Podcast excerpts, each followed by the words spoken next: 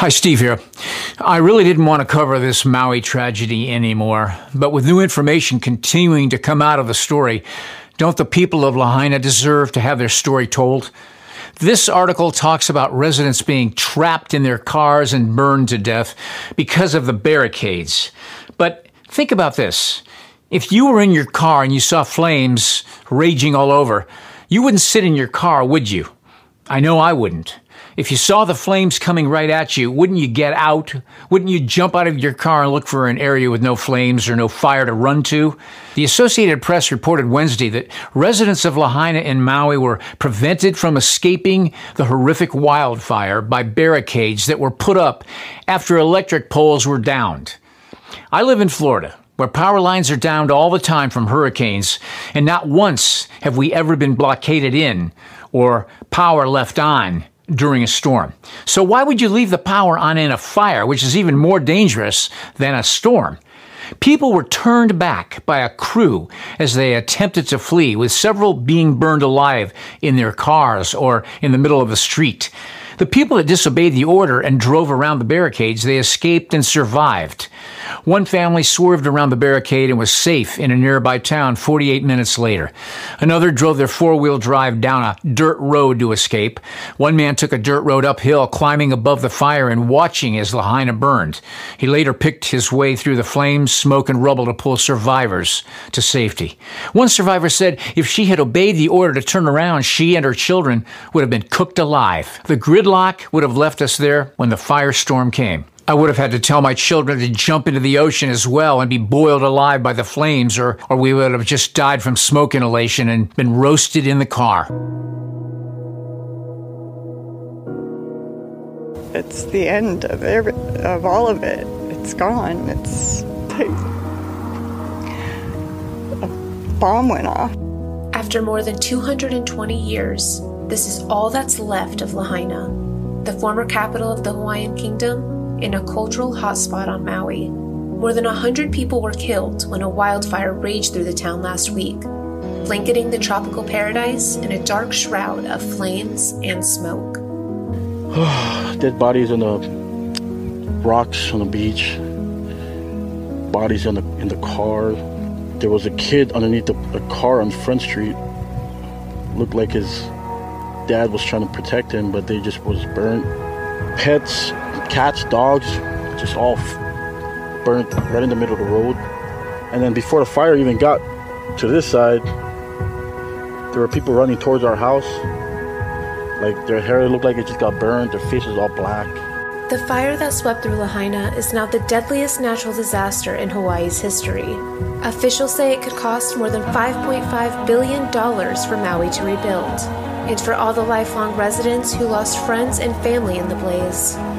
There's no way to ever truly recover what they've lost. Resident Nate Baird told the AP, We needed like 10 more minutes and we could have saved a lot of kids if we just had a 10 or 15 minute warning. Meanwhile, this tragedy continues to be examined. FEMA agents are shacking up in five star luxury beachfront resorts in Maui. The Obama administration's GSA, the General Services Administration, which nobody even knows what they do, spent almost a million dollars for a weekend conference on the strip. Well, you were at work, government bureaucrats were spending your tax dollars popping champagne. After fire raged through Maui, Hawaii, leaving 115 dead, 850 Americans missing, hundreds of which are kids, for what's the deadliest wildfire in U.S. history in over a century, the government is once again disrespecting us. According to a report and photos obtained by the Daily Mail, FEMA, the Federal Emergency Management Agency, the team that's supposed to be digging through the ashes and delivering aid, has turned the tragedy into a junket. FEMA, booked themselves into five star luxury Hawaiian resorts. 45 minutes away from Lahaina, the city consumed by an inferno. Is this the agency's reward for the botched handling of the deadly wildfire disaster? There are still about 1,110 people missing. The Daily Mail reports that FBI investigators have a list of names of those who haven't been found and will be releasing it later this week. Why hurry, right? And of course, Biden's response to the disaster crack jokes and compare the disaster in Lahaina to a kitchen fire he had, endangering his Corvette and his pet cat after ignoring Lahaina for two weeks. But I go back to what started the fires. I remember the video I did a couple years ago during the Paradise fires, and the similarities and the parallel to the Lahaina fires cannot be ignored.